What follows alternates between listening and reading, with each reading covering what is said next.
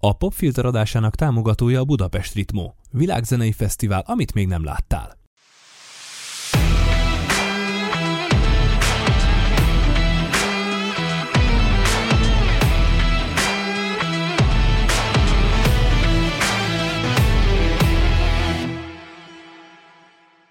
Szeretettel köszöntöm a Popfilter hallgatóit és a vé em en olvasóit. Én Csepei Adrián vagyok. Nagyon különleges vendéget hoztam mára. Takács Dorina, azaz Déva a vendégem. Sziasztok! És már láttam, hogy reflexből bólogattál, hogy igen, jól, jól mondtam ki a nevemet.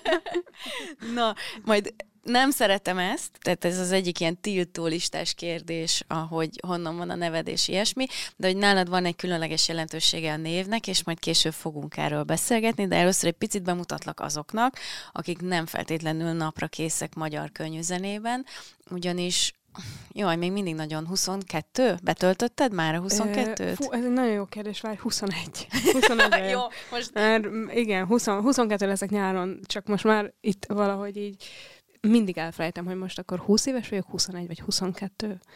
huszonegy vagyok. Jó, igen. Akkor még huszonegy, nem sokára huszonkettő, de még így is arcátlanul fiatal, énekesnő, dalszerző énekesnő? Így talán kerekebb, ugye? Dalszerző énekesnő, igen. Producer. Nem is tudom. És uh, amit nagyon fontos róla tudni, hogy kétezer-huszonkettő januárjában jelent meg a Csillag című nagylemezed, ez az első nagylemezed, és ahhoz képest, hogy ennyire fiatal vagy, és még most jelent meg az első nagylemezed, te vagy idén a Music Moves Europe díj nyertese, ami egy nagyon rangos Európai Uniós zenei díj. Igen. Nagyon szokatlan, hogy ennyire sokat és ennyire szépen beszélnek rólad? Ö, igen, szokatlan, de valahogy így nem érzem a súlyát, szóval nem is tudom. Érdekes, inkább azt mondom.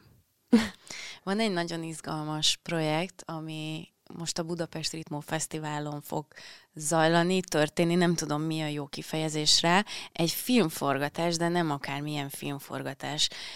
Kezdjük azzal, hogy mesélsz nekem erről, mert ez alapján szerintem rögtön kapunk egy teljesebb képet arról, hogy mennyire összetett és sokszínű a te művészeted. Igen, ugye a Ritmónak van ez a film pályázata, amit most ö, szerencsésen megnyertünk ebben az évben. És ö, hát ez, ez is ilyen égből pottyant m- dolog volt, mert az első leadási határidő napján írt nekem a menedzserem, hogy fú, figyelj, itt van ez a tök jó pályázat, hogyha gondolod, akkor így valami kis koncepciót. És én összeszedtem néhány gondolatot, így Platón barlanghasonlata kapcsán, és... Ö, Ezt leadtuk, és tovább is jutottunk a második fordulóba, amire felkértem Szemerei Bencét, hogy, hogy először is, hogy van-e kedve együtt dolgozni, és hogy dolgozunk együtt. Másrészt pedig, hogy, hogy valahogy ezt bontsuk kijebb, ezt a, ezt a tömör koncepciót, amit én megírtam az első fordulóra, és ő ezt kibontotta, leadtuk, és, és, és, és megnyertük, és utána pedig volt egy hónapunk, hogy leforgassuk a filmet, és ez jövő héten már vetítésre is, vagyis hát a vetítésre is sor fog kerülni a Toldiban vasárnap, szóval ez egy ilyen hihetetlenül égből pottyant, és egy hirtelen jött ö, dolog volt. Egy picit az, a díjjal kapcsolatban is azt érzem, hogy mintha ezt is ilyen égből pottyant ö, dologként élnéd meg, miközben azért ezt nagyon-nagyon rangos előadók kapták meg eddig, tehát olyanok, akik azóta nagyon komoly nemzetközi karriert futottak be, például Dua Lipa, ha jól emlékszem, ő is megkapta, így van, a Mumford and Sons, szóval ö, azért ez egy komoly lehetőség is, hiszen nagyon sok helyen megírták, lehozták a hírt, hogy te megnyerted, és nyilván szereplési lehetőségek is érkeznek majd ennek kapcsán. Érzel valami hatását már közvetlenül, azon túl, hogy, hogy ez egy tényleg egy nagy szakmai elismerés, pénzdíjjal jár, stb. Tehát van valami mozgolódás már a díjnak köszönhetően? Igen, a közeljövőben több külföldi országban is fel fogunk lépni, illetve több nagy fesztiválra is hívtak már játszani erre a nyárra, szóval érzem ennek a következményeit. Igen, érződik, érződik. Szoknod kell ezt, úgy látom. Nagyon-nagyon szoknom kell. illetve közben arra törekszem, hogy egy egyensúlyt fenntartsak, mert úgy érzem, hogy ez, a, ez, a, ez az úgymond ipar, zeneipar nagyon-nagyon pörgős, és itt nagyon résen kell lenni, és, és tisztán, éberen figyelni kell, mert nagyon könnyen bele lehet ebbe hajtania magát az embernek, mert tök jó érzés, hogyha koncertről koncertre jársz, az emberek sikítják a dalszövegeidet, stb. stb., de hogy emellett a mindennapi élet úgymond lassúságát is meg kell tartani, és, és, és igen, ezért szokatlan számomra, mert nem is az, hogy szokatlan, hanem úgy érzem, hogy, hogy, hogy nem akarok ez úgy hozzáállni, hogy nagyon túlpörgöm, mert annak nem lenne jó vége. Uh-huh. Hát egy művészi szempontból nyilván nem is szabad, mert kiégsz, és akkor tulajdonképpen drágább a leves, mint a hús. Igen. De egyébként azt tapasztaltam, amikor egyeztettük ezt az interjút, hogy te alapvetően is nehezen barátkozol mondjuk a... Tehát, hogy nem, nem, nem szeretsz állandóan e-mailezgetni, állandóan a telefonodat csekkolni, sőt, aztán visszakerestem a, az Insta oldalodon, hogy nyomógombos telefont használsz, tehát visszaváltottál nem okos telefonra. Igen, és ezért bocsánatot is kérek, hogy nem válaszoltam olyan gyorsan. Nem, nem egy rátpirítás volt, csak hogy ez azért sokat mond el valakinek a személyiségéről, hogy, hogy hogyan válaszol, min válaszol, te miért döntöttél amellett, hogy, hogy nem okos telefont fogsz használni ezentúl? Ó, hát erről nagyon sokáig tudnánk beszélni, mert úgy érzem, hogy érdemes, de megpróbálom Hajrá. Tömör, tömören összefoglalni. Hát úgy éreztem, hogy, hogy nagyon sok idő megy el az életemből olyan dolgokra, amiknek van, van haszna, de hogy többet ártanak, mint, mint segítenek az én életemben. És ezt éreztem akkor, amikor az okostelefonom a kezembe volt, és mindig van egyszerűen, egyszerűen most már nincs olyan, hogy nincs üzenet, amire ne lehetne válaszolni, vagy Instagramon ne lehetne valamit megnézni, és ott tölteni órákat ezen a platformon. Szóval az a baj, hogy egy millió lehetőség van, hogy te hogyan üsd el az idődet, uh-huh. és úgy érzi az ember ezáltal, hogy, hogy ő csinál valamit, ezáltal nem is unatkozik, viszont szerintem pont unatkozásra lenne szükségünk, hogy egyszerűen csak teljesen ö, üres fejjel ö, ott tudjunk lenni a jelenben, mert, mert így egyszerűen nem, nem, nem tudunk ott lenni, ahol éppen vagyunk, és akkor, amikor vagyunk, hanem már rögtön azon pörög a fejünk, hogy mit csinálunk majd holnap után, mert azt szervezzük le éppen mondjuk a barátnőnkkel uh-huh. a telefonon, vagy, vagy éppen térben vagyunk máshol, mert Instagramon azt látjuk, hogy az iksz ipszilon éppen nem tudom melyik városban ö, szelfizik, és ö, csak azt érzem, hogy ez nagyon kiszakít a jelenből, uh-huh. és ezáltal pörög az idő. És, és egyszerűen így nem vagyok itt. És azóta ez sokkal-sokkal jobb. Persze még, még mindig azt érzem, hogy nem találtam meg ezt a, ezt a nyugodt jelenben időzést, szóval ez, ez nem fordul elő annyiszor, amennyiszor szeretném, de már ez egy lépés afelé, hogy ez sikerüljön. A kortársaid hogyan reagálnak arra, amikor te bejelented, hogy mindentől, bocs, te nincsen okostelóm, hanem nem tudom, x időközönként megnézem majd a mélyeimet, és nem tudom, hogy a közösségi médiával hogy állsz. Nagyon jól. Tényleg? Szóval, aha, erről nagyon sokat szoktunk beszélgetni, és azóta, azóta több ismerősöm is mélyen elgondolkozott azon, hogy lecserélje a telefonját. Uh-huh. És most érzek egy ilyen hullámot az ismerőseim és a fiatalok körében, hogy, hogy valami mást szeretnénk, és valami olyas valamit szeretnénk, ami sokkal szabadabbá tesz. Uh-huh. Tehát egy picit besokaltunk, én úgy érzem, hogy általánosságban is talán kijelentett, hogy picit besokaltunk attól, ami, ami ránk zúdul nap, mint nap. És ugye van, aki mer egy ilyen, ilyen határozott határt húzni. Igen, és, és amúgy ebben pont az a nehéz, hogy jó. Szóval Aha. egyszerűen tök jó érzés olyan dolgokat látni, amiket az ember szeretne, hiszen az algoritmusok így vannak kialakítva, és ez, ez egy függőség. Szóval mindannyian rá vagyunk függve erre, mert, mert jó érzéseket vált ki belőlünk. Csak éppen akkor nem, amikor nálunk van. Hm. Van egy nagyon izgalmas tapasztalásom, vagy tapasztalatom a, a zenéddel kapcsolatban. Nagyon sok olyan pillanatban kapom magam, hogy újra és újra előveszem az albumodat, amikor nagyon kattog valamin az agyam, és ilyen fókuszált... Tehát, hogy nem tudom, hogy veled szokott esetleg olyan lenni, hogy most érzed, hogy le kell magad nyugtatni. Ki kell szakadnod abból a gondolat folyamból, amiben benne vagy. Én olyankor kapom magam azon, hogy hallgatom a, a zenédet. Hmm. És uh, nemrég a Ludwig Múzeumban tárlatvezetést tartottam, és a Kós Gábor hatalmas szobaméretű fametszetébe, amibe bele lehet menni, tehát a falemez és a készmetszet, ami a plafonon van, a falemezre rásétálva benne vagy a műtárgyban gyakorlatilag, és ez egy olyan metszet volt, ami egy erdőképét ábrázolta, de mivel hatalmas, ezért ezt nem látod, csak akkor, ha mondjuk leülsz, vagy lefekszel, és úgy tekintesz fel a mennyezetre.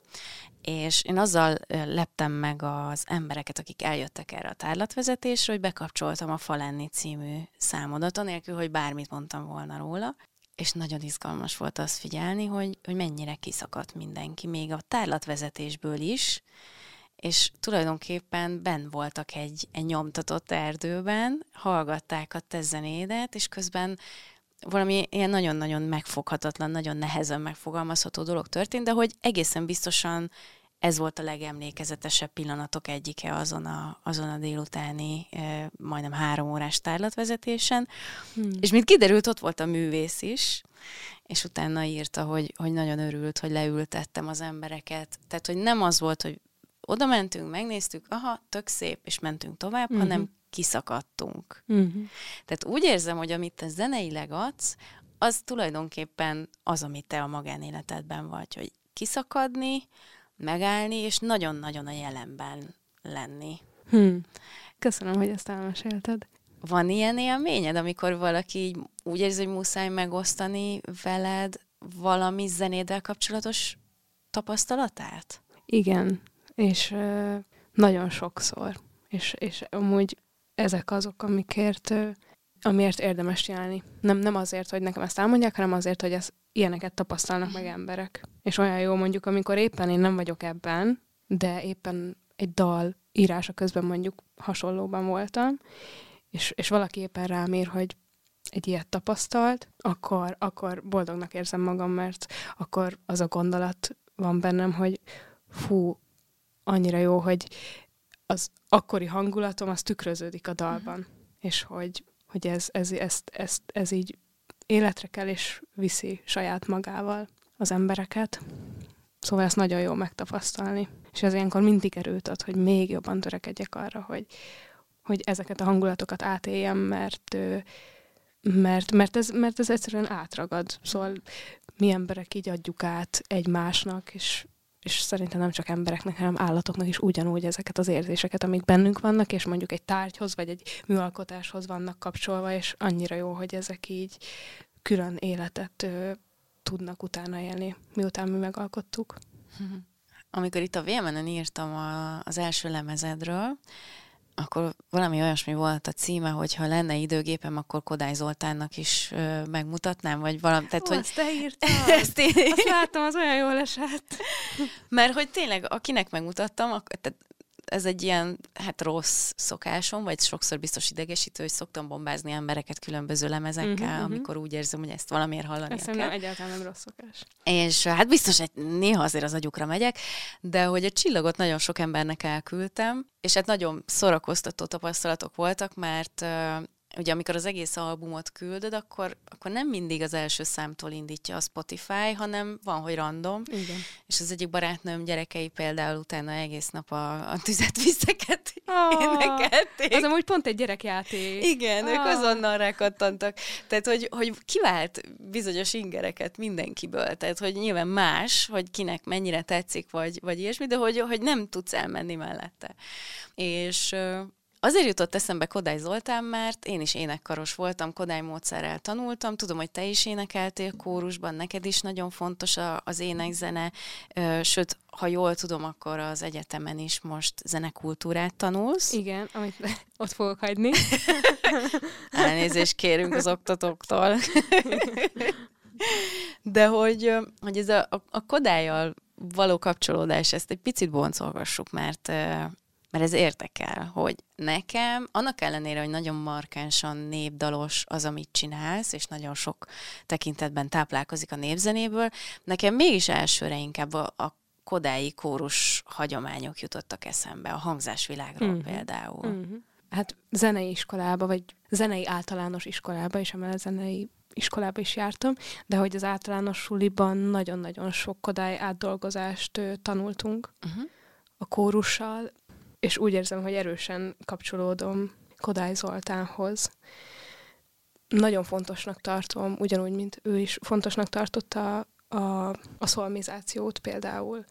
Én mindent leszolmizálok a fejembe, és én például így működök zeneileg, hogy uh-huh. egyszerűen nem... nem is tudom, összhangzatokban gondolkozok, vagy nem, nem az összhangzatoknak a leírását, vagy a, a, a, a kis képét látom magamban, hanem mondjuk az, hogy ládómiszó, és, és én, én, én, én szolmizációs hangokkal élek együtt, és úgy csinálok zenét, és, és, hogy, és hogyha én nem tanultam volna szolmizálni, akkor biztos vagyok benne, hogy ö, nem tudok zenét írni, legalábbis nem úgy, mint most, és szerintem hihetetlenül, de hihetetlenül fontos, mm. hogy, hogy az ember ismerje, hogy hogyan is van felépítve ez a rendszer, és ezt alkalmazza. Ebben látok hasonlóságot, illetve abban is, hogy a népzenét fogom meg forrásként, mint tiszta forrásként, és ezt ágyazom bele egy másfajta köntösbe, egy modernebb köntösbe, és És ő is ugyanúgy ezt csinálta, csak, csak éppen nem annyira modern köntösbe, hiszen akkor az volt a modern, amit ő csinált. Igen. Az a modernebb köntös az esetedben ugye elektronikus zenét jelent. Hát általában a folktronika jelzőt szokták használni a zenédre. De szereted az ilyen típusú címkézéseket? Mert nyilván be kell határolni valahogy, de van, aki kifejezetten utálja, amikor valamilyen ö, műfajba besorolják azt, amit csinál. Igazából nincs vele bajom. Van néhány olyan számom, ami nem folktronika, mert mondjuk nincs benne népi elem egyáltalán, uh-huh. de nagy százalékban folktronikus dalokat írok, szóval én ezzel megbarátkoztam. Ugye azt most akkor már tudjuk, hogy zenei általános iskola, énekeltél kórusban, és hát gondolom, hogy akkor van egy nagyon erős kapcsolatod az elektronikus zenével is, ami úgy sejtem, hogy egy kicsit későbbi. Az mikor, mikor lépett be az életedbe? Hát gimnáziumi éveim alatt kezdtem el bulizni, alternatívabb és elektronikusabb zenéket hallgatni, és ott fogott meg ez a fajta lüktetés.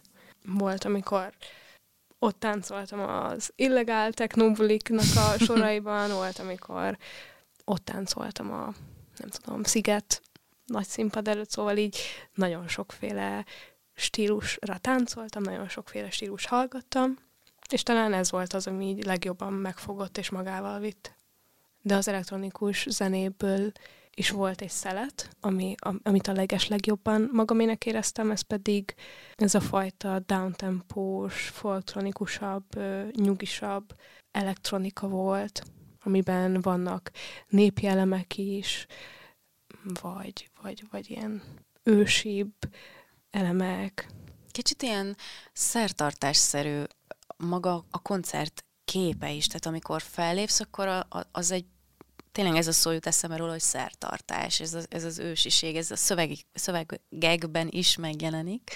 Ez honnan? Honnan ered? Én a koncerteket egyfajta szertartásként fogom fel, aha. mert szerintem amikor, amikor dalokat írok, akkor próbálok egy olyan hangulatba kerülni, ami energiát ad, és erőt ad, és, és, és nyugodt, és békés, és, és kiegyenlít, és ezt a koncertek közben is ö, szeretném, hogyha mindenki érezné, és ö, hát sokat, sokat jelent számomra amúgy maga ez a szó, hogy szertartás, mert én például minden napomat úgy kezdem, hogy kitisztítom a szobámat, kinyitom az ablakot, bejön a friss levegő, a tegnapi gondolataim ugyanúgy kiszállnak az ablakon, leülök, meggyújtok egy füstölőt, és ott ülök, csöndben negyed óra, húsz percet meditálok, mert hogyha ezt nem teszem meg, akkor sokkal zizisebb a fejem, és sokkal nehezebb átéreznem pont ezt a jelenben való létezést. És, és, és a koncertektől is egy ilyen, nem is tudom, egy ilyen érzést várok. De azt szeretném, hogy mások éljék meg, és ne én, ott, ott nem, nem ilyen hangulatba kerülök, mint a meditáció során, de hogy, de hogy azért közelítse meg azt az állapotot.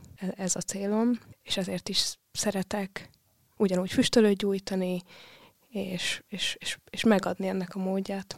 És közben iszonyú energikus vagy, tehát egy, egy ilyen nagyon nagy energia löketet kap az, aki elmegy a koncertedre. Én a múltkor a Music Hungary konferencián felléptél, ilyen showcase koncertek voltak, és te is felléptél. Hát nagyon szórakoztató volt látni, amikor jöttek az emberek vissza. Én sajnos nem tudtam ott lenni, de láttam, hogy azok hogy jöttek vissza, akik ott voltak, hát füligéről szájjal, és így meséltek, hogy úristen, hát ez nagyon jó volt, hát ez nagyon jó volt. Tényleg? Igen, nagyon, tényleg nagyon ritka ilyet látni, amikor ennyire, aki visszajön, mindenki vigyorog. Hmm. Nagyon, nagyon izgalmas, hogy, hogy mennyire fel tudod tölteni akár rövid idő alatt is az embereket, akik ott vannak. Úgy is, hogy egyébként a legtöbbüknek nem, tehát ez volt az első ö, Déva koncert élményük. Hmm. Ez érdekes. Jó volt az a koncert, élveztük, de az pont amúgy egy olyan koncert volt, ahol ketten léptünk fel, uh-huh. Szóval ez egy ilyen különleges eset volt, mert általában hárman-négyen szoktunk a színpadon lenni. De ez jól esik, hogy akkor ezt így, így is érezték, hogy úgymond csak ketten voltunk.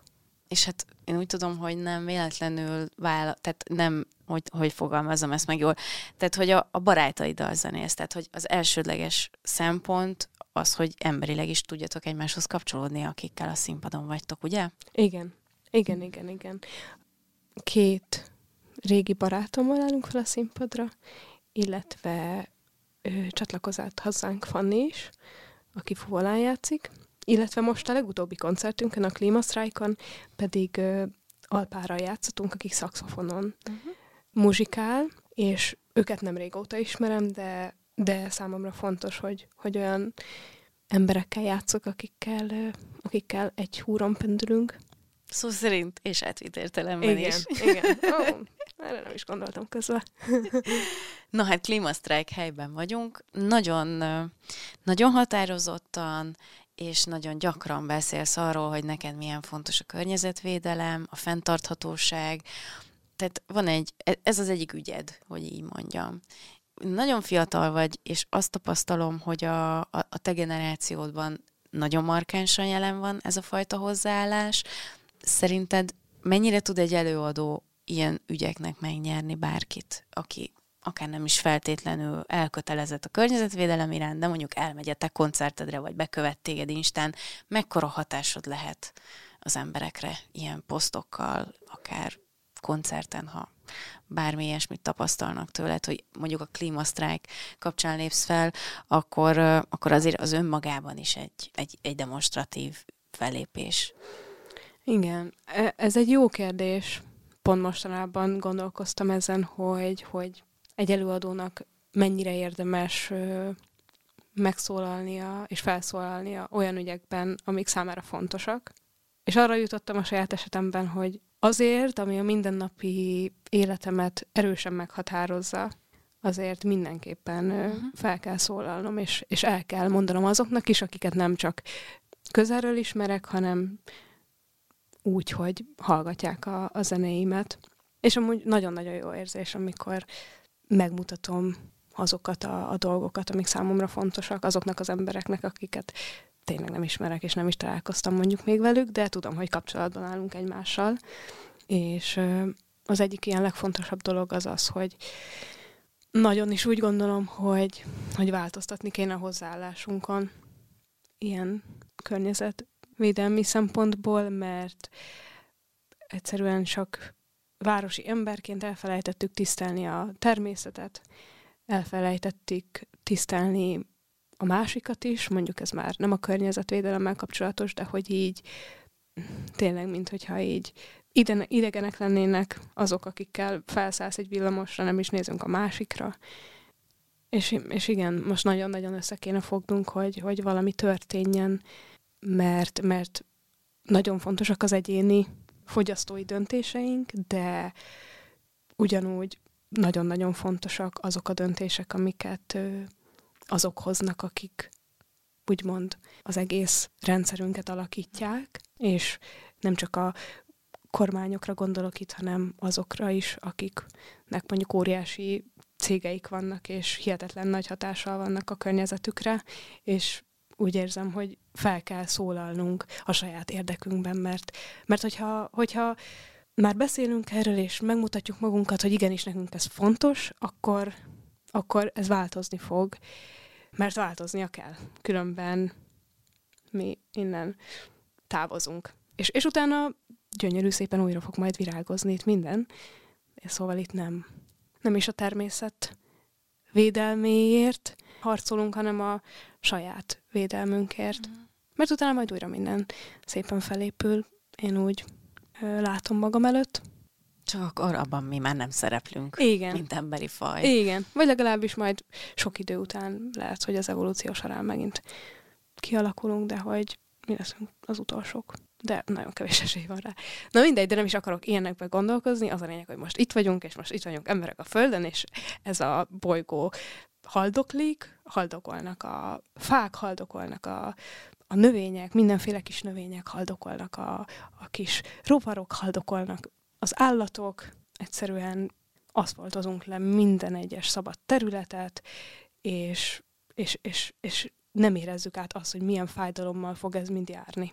Mert, mert tényleg kimegyek a természetvédelmi területre, ami ott van mellettünk, és egyszerűen azt látom, hogy egy óriási raktár felépült a természetvédelmi terület mellé ötszáz méterre, és egyszerűen sírok, mert, mert, mert tudom, hogy két éve még oda jártak a, az őzek, két éve még ott pipacsmező volt, és egyszerűen nem, nem, nem, nem gondolkozunk, nem gondolkozunk így ilyen szinten, hanem, hanem egyszerűen csak a profitot látja az ember mindenben, és, és azt nézi, hogy neki ebből mi jó származhat, de, de arra nem gondol, hogy ehhez nagyon is hozzájárult a, a természet, akit ő kizsikerelt, mert amúgy meg egyszerűen nem, nem, nem tudtunk volna ilyen mértékű úgymond fejlődést ö, nem is tudom generálni, hogyha az energiánkat nem a természetből nyerjük, és egyszerűen ő már szakad meg, mert már mindenét odatta nekünk, és,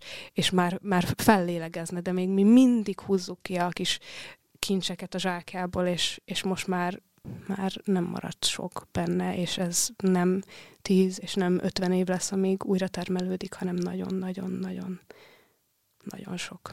Na, most, most lehet, hogy nagyon, nagyon bele, bele de tudod, hajtottam magamat hogy ebbe. Hogy milyen jó ezt hallgatni, hogy, és akkor most megnyugtatlak, vagy hát megerősítelek inkább, hogy néhány nappal ezelőtt beszélgettem Dedák Dalmával, a dupla vé dupla vé ef Magyarország szakértőjével, és hogy gyakorlatilag ugyanezt mondta el, hogy az egyéni döntéseink az, az nagy, tehát ugyanolyan fontosak, mint az, ahogy a nagy döntéshozók ö, döntenek bizonyos ügyekben, és igenis nekünk van abban felelősségünk, hogy ők hogyan döntenek, még akkor is, hogyha előfordul, hogy a fejünk fölött hoznak döntéseket. Tehát pontosan ugyanazt mondta, amit te, hogy ez ö, lehet, hogy könnyű azzal megnyugtatni a lelkiismeretünket, hogy ó, hát úgyis majd a multik eldöntik, de valójában ebben nekünk is van egyéni felelősségünk, hogy igen, ők milyen döntéseket hoznak. Igen, és ők olyan döntéseket fognak hozni, amit ami a közjót szolgálja, és hogyha a köznép azt szeretné, hogy igenis foglalkozzanak uh-huh. a természetvédelemmel és a környezetvédelemmel, akkor nekik muszáj lesz ezzel foglalkozniuk, mert különben el fogják veszíteni azokat, akik miatt ők igazából létrejöhettek. Szóval muszáj megmutatnunk magunkat, és, és, és el kell hinnünk azt, hogy igenis számít a szavunk. És lehet, hogy csak egy ember vagy, most aki ezt hallgatod a sok közül, de hogy, de hogy az az egy, az nagyon-nagyon sokat számít, hogyha, hogyha sok egyről van szó. És még pedig sok egyről van szó, mert amúgy mindenkit érdekel ez az ügy, és mindenki ö, szorong, legalábbis nagyon sokan szoronganak, és mindenki érzi, hogy valamit tenni kell, és mindenki próbál otthon ö, szelektívan gyűjteni, nem venni műanyag dolgokat, ö, nagyon kevés húst tenni, nem bevásárolni teljesen feleslegesen, szóval mindenki törekszik, viszont, viszont sokan úgy érzik, hogy ezzel nem fognak sok mindent elérni, és igenis ezért fontos az, hogy erről beszéljünk is. Mert amúgy mindannyian törekszünk, úgy érzem, egy, hogy egy kicsit is, hogyha, hogyha tényleg... Szóval mindenkiben benne van ez, minden egyes vásárlói döntésnél akár, hogy na mondjuk lehet, hogy nincs benne mindenkiben, minden lényegtelen. De szerintem sokakban már megfogalmazódik legalább a, az, hogy, hogy olyan jó lenne megpróbálni, vagy, vagy én is megpróbálom, igen, bár nem biztos, megfogalmazódott, hogy... Igen, igen. Ez, így, ez így jó. Csak sokan úgy érzik, hogy á, én, én úgy se számítok, de, de, de mindenki számít.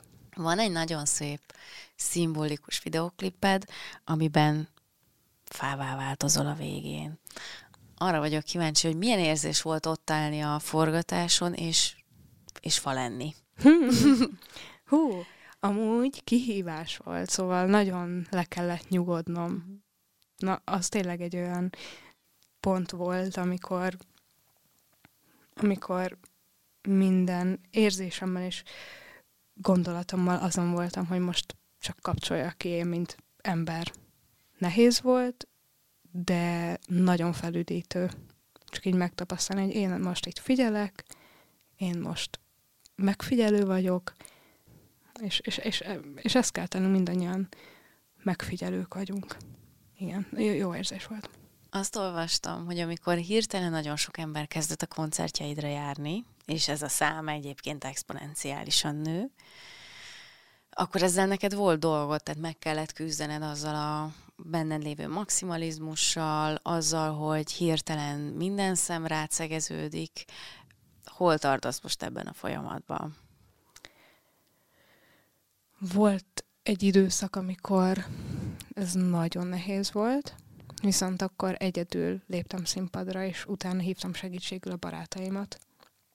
És amióta velük zenélek, és több embert ö, be ö, vontam ebbe a projektbe, azóta ez a szorongás teljesen megszűnt. Uh-huh. Szóval most már vannak problémák mással kapcsolatban, de majd azt is megoldom, és ez egy ilyen kis lépcsős folyamat. Azt a lépcsőt úgy érzem, hogy már elhagytam, és, és ezt megtanultam. Szóval köszönöm szépen a kérdésed, szerencsére ez már... Már nincs bennem ez a szorongás. De érdekes most belegondolni, hogy két éve ez volt így a, a fő kérdés, hogy na most ezt hogy, hogy oldjam meg. Uh-huh. És azóta ez már messze jár. Van valami kis szeánszod, valamilyen babonád, a mielőtt koncertre mész, tehát a mielőtt színpadra lépsz közvetlenül? El szoktam vonulni uh-huh. a, a vécébe, vagy hogyha úgy van, akkor a hátsó függöny mögé, és akkor mondok egy imát, meg néhány mély levegőt magamba szívok, és próbálom kifújni minden bennem kavargó, szürke érzést, és felszívni magamat valami fényes, fehér levegővel. Ezt szoktam vizionizálni. Vizionalizálni? Vizionálni. Vizionálni. Na igen, nem kell itt túl bonyolítani a dolgokat. Ezt vagy vizualizálni. Vizualizálni. Igen. Igen. Köszönöm a segítséged. A szövegeid közül van olyan, amit te írsz, van olyan, amit nem te. Azt mi alapján döntöd el, hogy, hogy milyen szövegből születik dal? Én ezzel úgy vagyok, hogy ami jön, és ami megfog, abból, abból dal születik.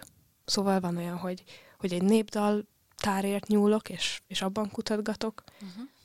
és azok közül, a népdalok közül, illetve népdalszövegek közül fog meg valamelyik. Van olyan, hogy egyszerűen csak jön egy sor a fejembe, és akkor azt kidolgozom. Az nagyon kevésre szokott amúgy megtörténni, szóval nem vagyok egy, egy, egy, nem is tudom, született író, abban biztos vagyok. Vagy legalábbis nem szövegi szinten. Mert... Igen, igen, igazad van. Illetve van amúgy ö, egy dal, amit az egyik barátnőm is, Tosz Natália, ez a Bölcsőnek a szövege, és van egy szöveg, amit a gitáros barátom, Krobák Adrián és a barátnője írt, Horváth Luca. Szóval ez, ez, ez mindig változik. Tehát igazából az impulzus a fontos, hogy mit vált ki belőled egy adott szöveg vagy szövegrészlet, ugye? Igen, igen, igen, igen. Az a lényeg, hogy, hogy érezzek valamit, és és az vigyen magával. Melyik dalodra kaptad eddig a legtöbb visszajelzést? Hú, ez egy jó kérdés, azt még sosem kérdezte tőlem senki. Hmm. Talán a, a hét hét héttel uh-huh. kapcsolatban kerestek meg a legtöbben, mert az volt az első, és az volt akkor éppen az, az egyetlen szám, amit meg lehetett hallgatni tőlem. Szóval én szerintem, hogy én szerintem az az. Illetve az a legrégebbi, szóval lehet, hogy csak azért érzem, mert, mert az már több ideje ki van adva. Az alapján, amit mondtál a telefonokról, akár azt a tévképzetet is dédelgetheti az ember, hogy nem vagy jó barátságban az elektronikával, mármint a kütyükkel.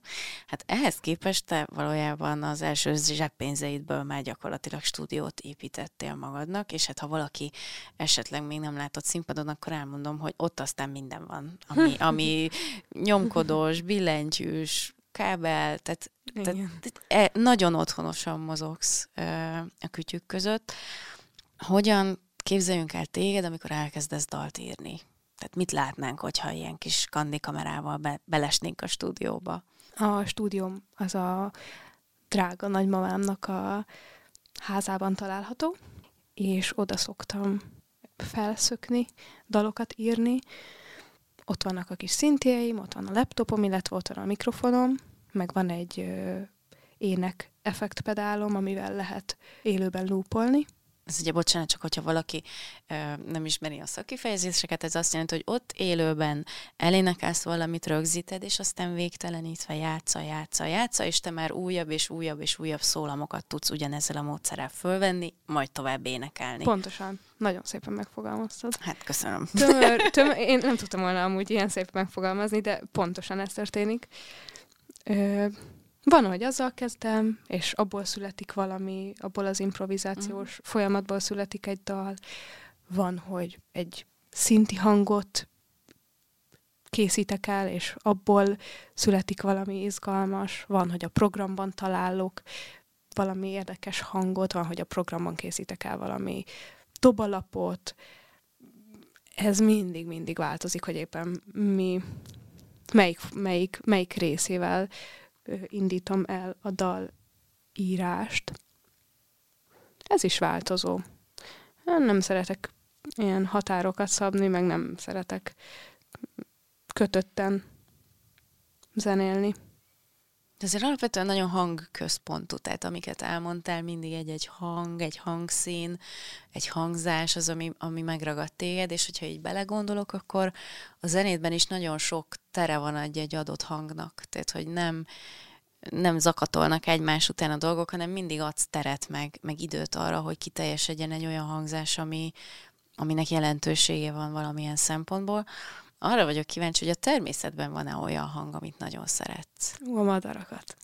Imádom. Annyira, de annyira szeretem a madárcsicsergést. Van kedvenc Hol. madarod? Fú, nincs kedvenc madaram. Ezen még nem gondolkoztam. Tehát maga az az élmény, amikor, amikor bármilyen madár. Igen. Mert az jól érzi magát, igen. Ezt is jelenti. A, hogyha károgásról van szó, én nekem az is csodálatos, mm. szóval... Én imádom. Imádom a, a madárcsicsergést, és ö, oda is szoktattam a kertünkbe amúgy őket.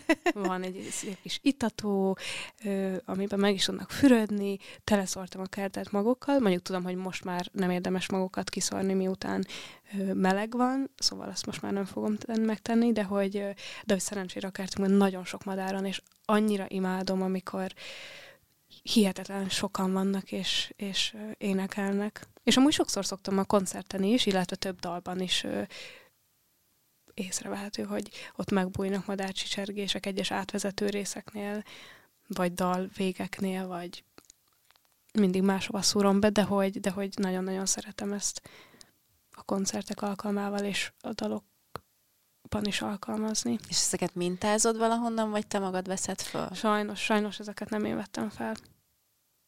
De, de most adtam egy tippet, igen, de, most, de most, most adtál egy tippet, igen. Jó, ez nagyon izgalmas szerintem is, meg, meg nagyon szépen organikusan élik a, a tematikájába is a, a dalaid nagy részének. Tehát a természet közeliség az azért akkor is nagyon érezhető belőlük, hogyha az ember nem tud semmit arról, hogy, hogy mondjuk mennyire harcos környezetvédő vagy, vagy nem hallott egy ilyen beszélgetést még veled. Mi a, ez, ez ilyen nagyon sablon kérdésnek hangzik, de nálad azt gondolom, hogy különleges jelentősége van. Nagyon gyorsan építettél karriert, nagyon hirtelen futottál be, nagyon komoly ö, elismerést kaptál, nagyon fiatalon. Szerintem ez egy valid kérdés ér a te vonatkozásodban, hogy mi a következő lépés? Hogy lehet innen tervezni egyáltalán? Na, ez is egy nagyon jó kérdés. Nagyon jó kérdéseid voltak, és... és ezen én is szoktam gondolkozni. És ez egy központi kérdés mostanában, így a fejemben.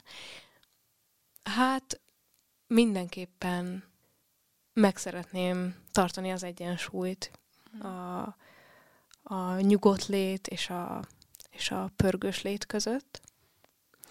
Üm, és persze olyankor nehéz, hogyha nagyon-nagyon sok helyről keresik az embert, hogy itt lépjek föl, ott lépjek föl, stb. stb. És, és először amúgy nagyon nehéz volt nemet mondani mondjuk koncertekre, mert egyszerűen annyira szívesen mentem volna, és olyan ö, szívemhez közeli felkérések jönnek nap mint nap, amiket le kell mondanom, de muszáj vagyok ö, egy, egy határszabnom, és, és, és úgy érzem, hogy, hogy ezzel teszem a legjobbat mindenkinek, magamnak is, de, de nagyon nehéz.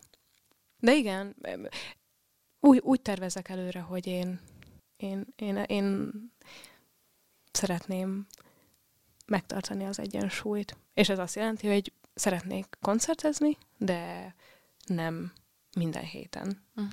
Meg nem... Tehát a hakni az alapvetően föl sem merülhet nálad, már a műfaj miatt sem, vagy egy... Igen, tehát, igen. Hogy nem, nem érzem hozzád illőnek, vagy rád illőnek. Igen. Szeretném, szeretném mm, hogy amikor koncert van, akkor ott legyek teljes erővel. Uh-huh. És, és ez meg csak úgy tud ö,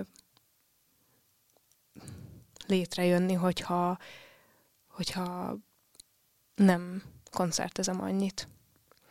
Szóval, szóval mindenképpen így tervezem a jövőmet. Igen, de, de úgy érzem, hogy most már ezt, ezt megtanultam meg. Meg sokáig azt éreztem, hogy ha mondjuk valakinek nemet mondok, akkor őt megsértem, de, de meg kell tanulni nemet mondani, és azzal nem feltétlenül mm, eredményezzük azt, hogy a másik megbántódik, vagy ezzel rosszat teszünk neki, de tudni kell így a határainkat, hogy mik, mik azok, amik, amiken belül mi szeretünk mozogni.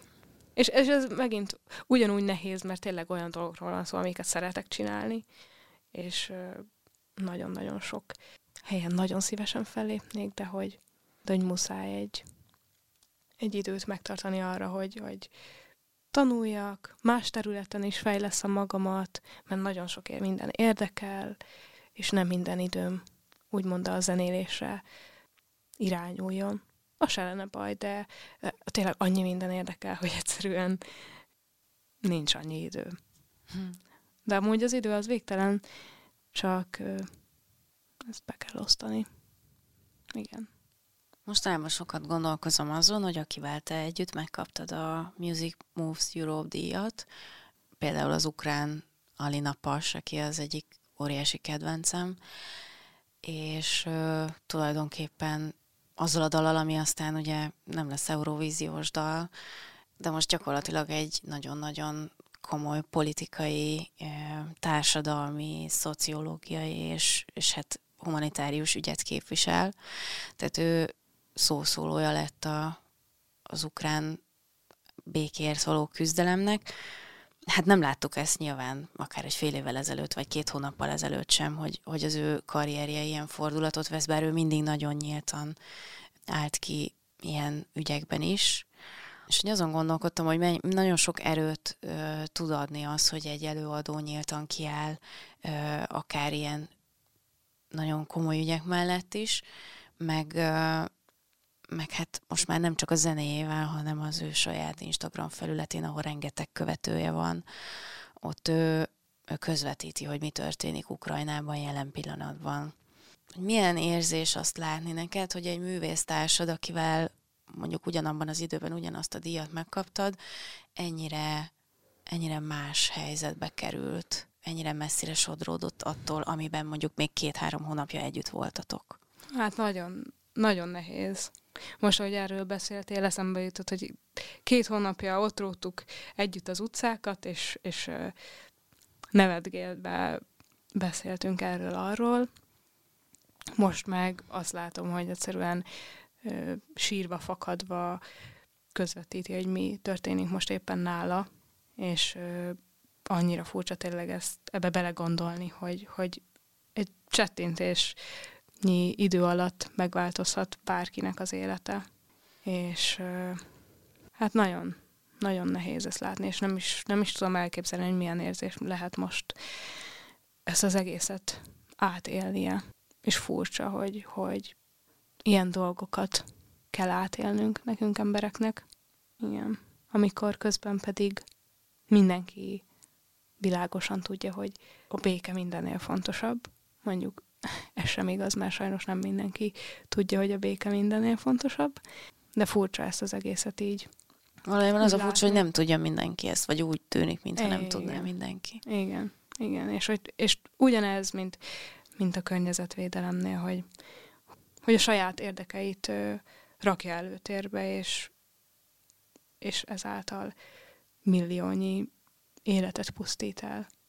Szerinted van abban a művészeknek bármiféle, nem feltétlenül felelősségük, inkább azt mondom, hogy van-e lehetőségetek valamilyen módon terelgetni a, a világot a jobb felé, vagy feladatotok egyáltalán valami olyasmit hozzátenni a világhoz, amitől az jobb lesz? Hát mindenkinek úgy érzem, hogy, hm. hogy óriási felelőssége a jó érdekében cselekedni. Szóval nem is emelném ki talán így a, a, a művészeknek a befolyását, mert szerintem persze több emberhez juthat el egy művésznek a hangja, de hogy ugyanúgy mindenki hihetetlen sok emberrel áll kapcsolatban, és hogyha már csak mondjuk megmer nyilatkozni egy baráti társaságban valaki egy, egy, egy olyan ügyről, amit ő szíve mélyén érzi, hogy igenis ez, ez engem, ez engem nagyon feltölt, és, és, és úgy érzem, hogy, hogy ez a jó érzés tök jó lenne, hogyha mást is átjárna, akkor, akkor ezt megosztja. Szóval szerintem mindenkinek óriási felelőssége van ilyen téren. Ja, de, de nagyon is úgy érzem, hogy azon az úton járunk, hogy megnyíljunk, és, és, és kimerjük adni azt, ami bennünk van, és, és olyan dolgokról tudjunk beszélni, ami, ami a legfontosabb. És lehet, hogy ezek a témák mondjuk valamikor teljesen tabunak számítottak, de most úgy érzem, hogy egy ilyen elég erős hullám indult el sok ember életében. Kíváncsi vagyok, hova visz majd mindez. Nagyon izgalmas látni. Tehát most már azért több évtizede figyelem a könnyű zenét, és pont ebben a popfilter évadban már többször is megfogalmaztuk, illetve az utóbbi kettőben. Legutóbb Azariával beszélgettünk erről, de Jude Law-val is, dé dzsé Aminával is, tehát tök különböző zenei stílusból érkező előadók. Ugyanúgy, ugyanazokról a témákról, mentális egészség, bántalmazás, verbális abúzus, tehát nagyon sok olyan dologról beszélünk, ami tényleg tabunak számított, és én azt gondolom, hogy akármi is zajlik körülöttünk a világban, ez egészen biztosan egy olyan változás, ami nagyon fontos, nagyon régóta kellett volna, és nagyon jó, hogy végre itt van. Igen, igen. És ennek biztos vagyok benne, hogy lesz hatása. Igen. Áttételesen majd, ak- akár a következő, akár már a jelenlegi generációnál is. Igen, én is, én is, én is ezt érzem. És ez amúgy óriási szabadságérzéssel jár, amikor csak mondjuk hallok valakit megnyilvánulni ilyen témában, ami tényleg annyira mélyen ott van benne, és, és mondjuk hihetetlen fájdalmas, és ő ezt egyszerűen ki tudja adni magából. Ez akkora erőt ad neki, és amúgy a többieknek is, hogy, hogy érzik, hogy ilyen bizalmasan kezelik őket, és ilyen bizalmas helyzetben, vagy ilyen bizalmas kapcsolatban állhatnak valakivel. Hogy ez szerintem mindenkinek óriási erőt ad, hogyha, hogyha, hogyha egy olyan témát ad ki magából, vagy egy olyan témáról hall mástól, ami a legmélyebbi szobából jön elő, a legmélyebbi lelki kis szupból jön elő. Igen. Azt mondtad, hogy nagyon sok minden érdekel. Mesélj arról, hogy mi minden, mert uh, még te még abban a fázisában tartasz a karrierednek, amikor nem készítettek veled ötezer interjút minden lemezet kapcsán, tehát nem az van, hogy az ember beüti a nevét, nevedet a keresőbe, és akkor mindent megtudhat róla. Igen. Tehát viszonylag... nem is lesz. Nem is lesz? Nem. Nagyon véded a, a, a magánszférádat? Ö, nagyon nem, mert, mert akkor nem lennék itt sem. Szóval nagyon, nagyon nem védem, csak... Na, csak, csak, csak nem szeretném. Rájöttem, amikor amúgy több interjúm volt, volt egy olyan kis, nem tudom, két hónap, uh-huh. hogy egyszerűen ugyanazokat a dolgokat ismételem. És... Hát ezért vagyunk itt több mint egy órán át, hogy itt ne tud ugyanazokat a dolgokat. Igen, igen, igen, de hogy ugyanazokat a dolgokat ismétlem, és igazából nincs, nincs értelme adni, addig beszélnem, amíg ugyan abban a fázisban vagyok, szóval ezt, ezt se szeretném túlzásba vinni ezt, a, ezt az interjúzást. Igen, nagyon-nagyon sok minden érdekel, visszatérve a, a kérdésedre. Érdekelnek a gyerekek. Sokáig azon is gondolkoztam, hogy óvónőnek menjek, uh-huh. mert imádom egyszerűen a, a, azt a szabadságot és azt a azt az érzést, amit a gyerekkorban él át az ember, és annyira jól látni a gyerekeken, amikor meg van engedve nekik az, hogy felfedezzék a világot, és, és, és, és, és felfedezzék ezáltal saját magukat. És, és, és én ehhez nagyon-nagyon szeretnék valamilyen formában hozzájárulni. Illetve nagyon sok vallás érdekel, és a mögöttük álló filozófia. Imádok kertészkedni, hm. imádok lovagolni. Most voltam amúgy egy ötven kilométeres lovastúrán, és wow. hihetetlen ö, erőre kaptam. Szóval azóta csak így szárnyalok, és mindenképp szeretnék majd, ö, hogyha felnőtt, vagy felnőttebb leszek, akkor mindenképp szeretnék majd saját lovakat is, egy kis tanyát, ahol ö, növényeket termeszthetek, szóval ez a világ is nagyon érdekel, a mezőgazdaság, és ezen belül pedig a, az a fajta mezőgazdaság, ami, ami egészséges a földnek, illetve az embernek is. Lehetsz, szóval... a, lehetsz a telek szomszédom, nekem már van ilyenem. Ó, tényleg? És te ki is szoktál járni a telekedre? Igen. Aha, szóval nem ott laksz, csak hogy ott nem, különös. Hát nekem nagyon távol van, aha. De, de van egy, egy nagy szilvafás. Uh. Úgyhogy majd jöhetsz hozzám videóklipet forgatni, ha jó. Nagyok lesznek a szilvafáj. Hú, de jó. Na igen, valami ilyesmit szeretnék, csak én ott is mm. szeretnék majd lakni. De lehet, hogy te is ott is szeretnél lakni, csak...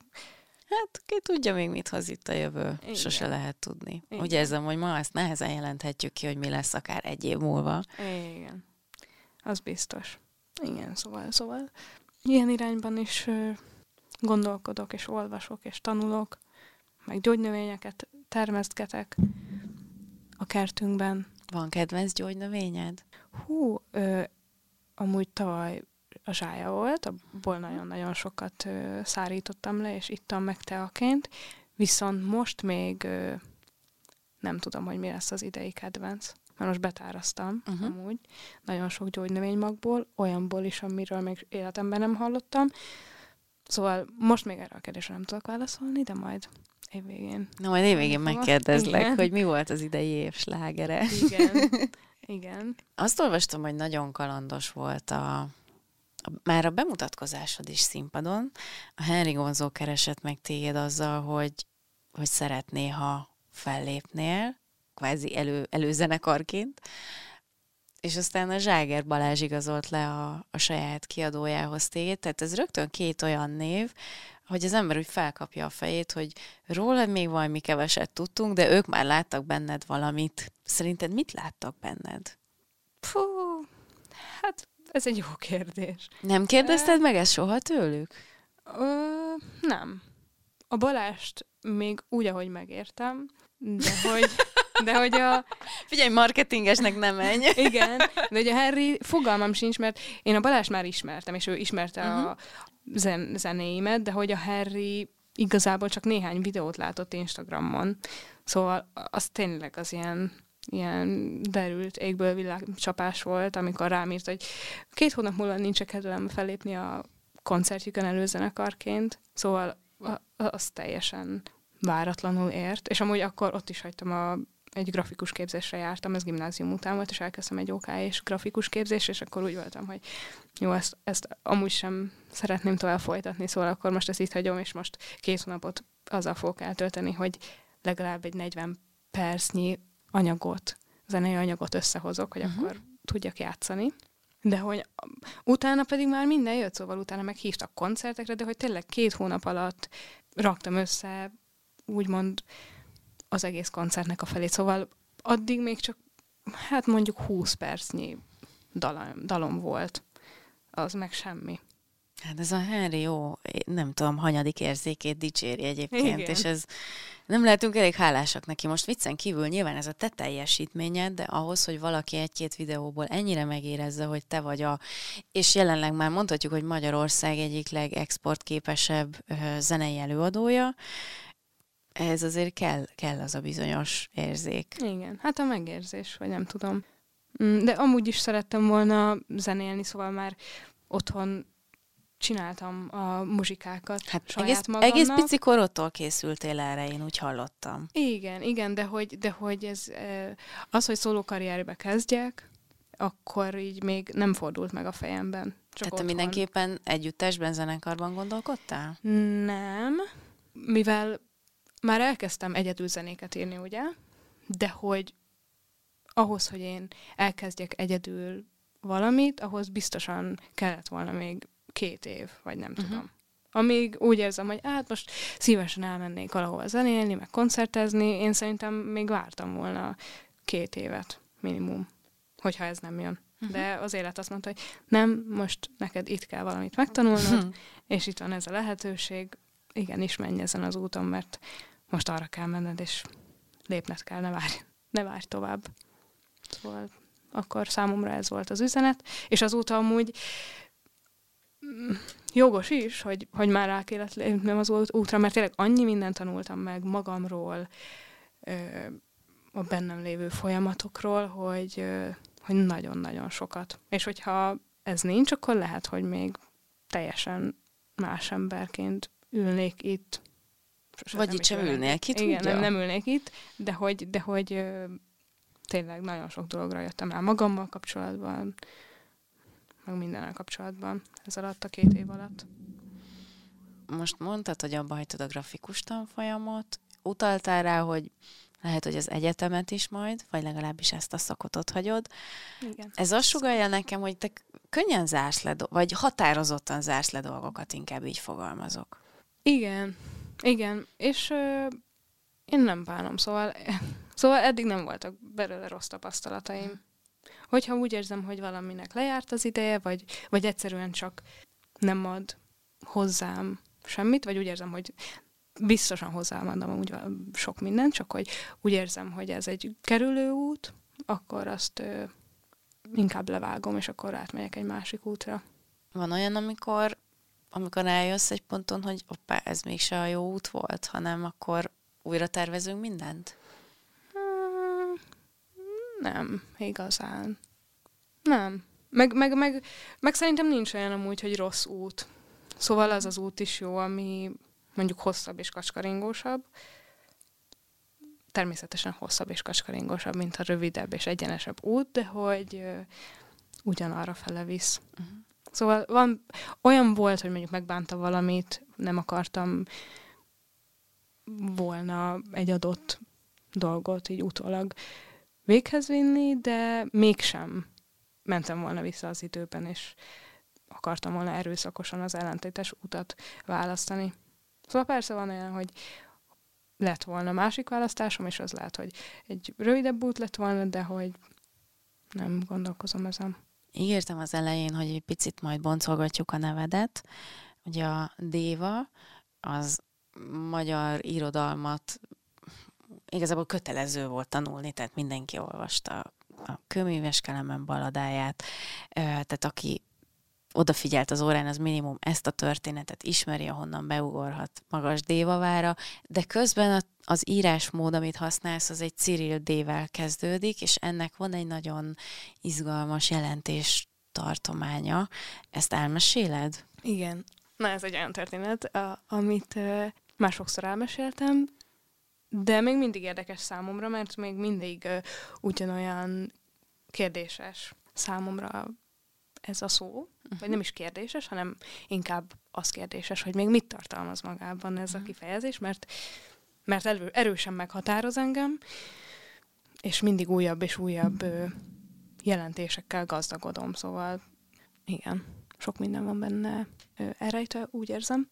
Hát amikor, amikor kérdezték, hogy pontosan hogyan is írják ki a, a nevemet, vagy, vagy, vagy milyen néven tüntessenek fel engem, hogyha már játszom a, a koncerten, akkor elkezdtem írogatni szavakat, amik itt tetszettek, vagy közel álltak hozzám, uh-huh. és uh, amúgy ezek között a szavak között szerepelt a véda, mint uh, uh, tudás, de hogy nem akartam valami, valami olyas mi nagy dologgal párhuzamba hozni az én zenei projektemet, mint a védák, ezért azt elvetettem.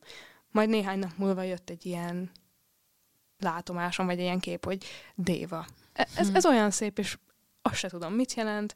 Persze benne volt a magas Dévavára, de hogy, de hogy még sincs egy olyan konkrét, konkrét jelentése az én életemben, és utána rákerestem a jelentésére, és pont utána tanultunk amúgy a, a dévákról, vagy dajvákról, akik a hinduizmusban istenként szerepelnek, viszont a zoroasztriánusoknál, az újrániak vallásánál pedig démoni lényekként, és, és annyira tetszett ez a kettőség, mert pont, pont akkor foglalkoztatott a kettőség és a dualista világunknak a témája, És, és azon voltam, hogy hm, hogy is lehet ebből a, ebből a duális látásmódból kitörni, és ez nagyon tetszett, hogy ez a szó magában hordozza ezt a két pólust, illetve D-vel kezdődik, ami számomra sokat jelent, mert közel érzem magamhoz, mert Dorinának hívnak, kettő pedig sokáig magamra hennáztam az udácsa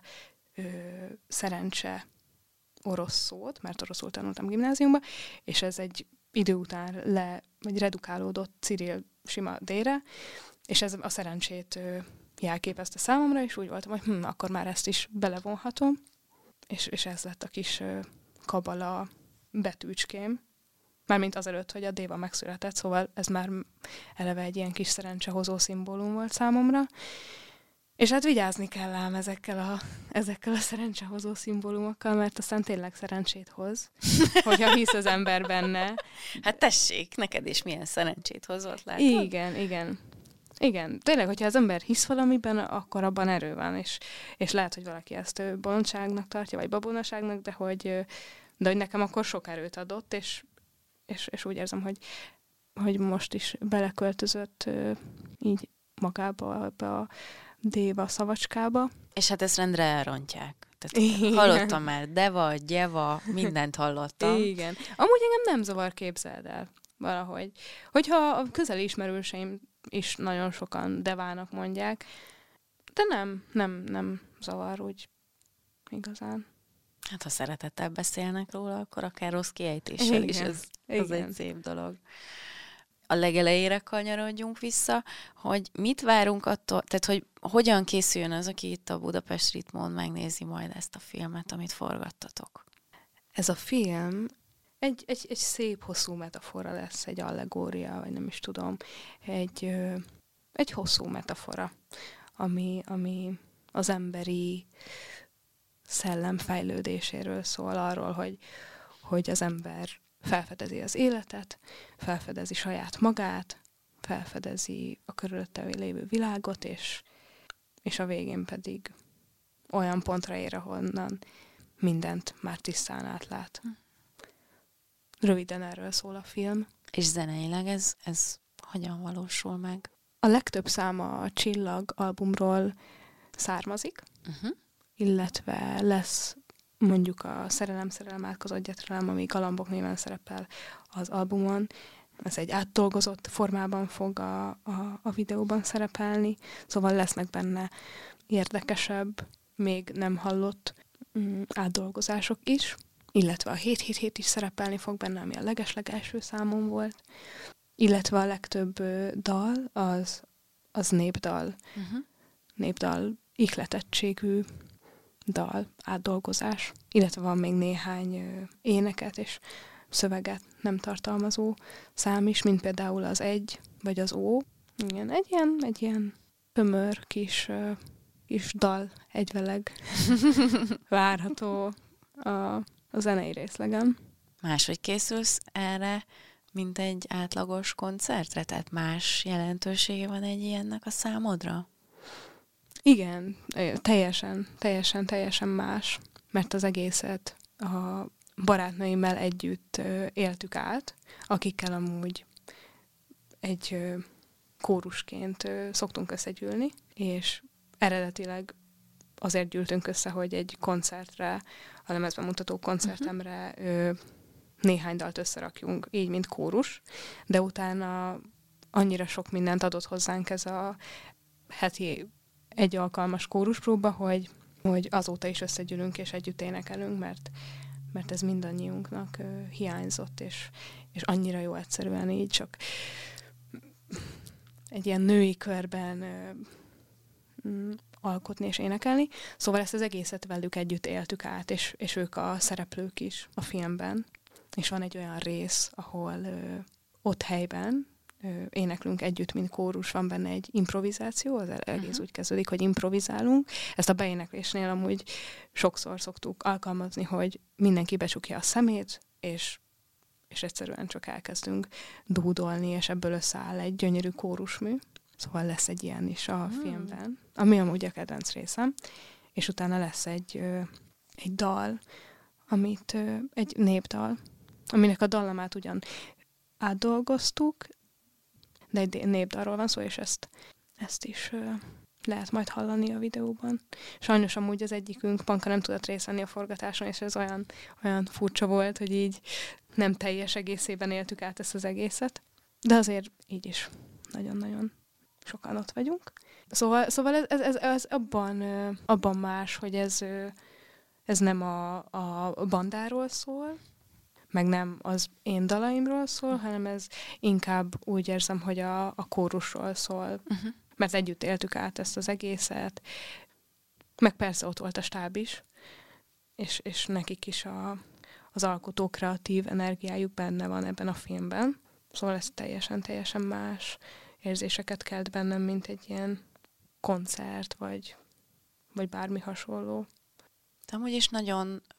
legalábbis így tűnik, hogy nagyon tudatosan fontolod azt meg, hogy vizuálisan mi kötődik a, a Dévához, mint nem tudom, mint előadóhoz, mint színpadi personához. Ö, amikor megszületik egy dal, akkor már rögtön van a fejedben egy ilyen vizuális ö, társítás hozzá, vagy azt tudatosan megtervezed mondjuk egy adott koncertre, videóklipre, eseményre? Mindig ott vannak bennem képek. Hogyha nem is képek, akkor színek. Szóval, ahogyan már megszületik a dal, úgy együtt megszületik bennem az érzés, és ugyanúgy ebből az érzésből megszületik egy szín, egy kép, akár egy, egy mozgókép. Minden egy érzésből indul ki. És azt, azt ugye át lehet, úgymond, konvertálni zenévé, képé, filmé, bármivé. Szóval, szóval inkább így az érzésre hagyatkozom mindig, és akkor abból kiindul valami. Vagy egy gondolat, de szerintem minden így hasonló, az érzésekből indul el, és ezért is egyszerű szerintem utána egy albumborítót megtervezni, vagy, vagy kivitelezni, mert, mert az már ott volt a legelején is, amikor az érzés megszületett. Csak kicsit rá kell kapcsolódni, és akkor már meg is van. Sokan itt mielőtt itt megérkeztél, meg amikor már mondtam az elmúlt napokban, hogy jössz majd hozzám, akkor aki ismert, az mondta, hogy hát ez egy ilyen mesebeli lány.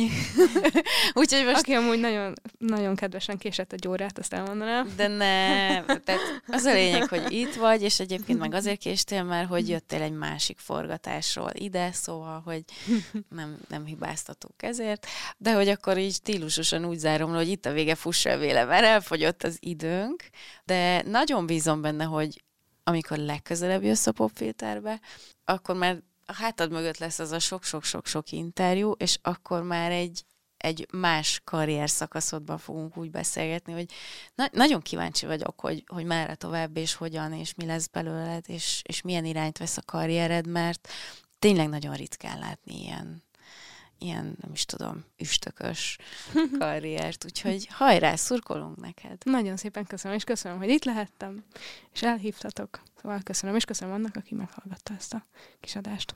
Köszönjük!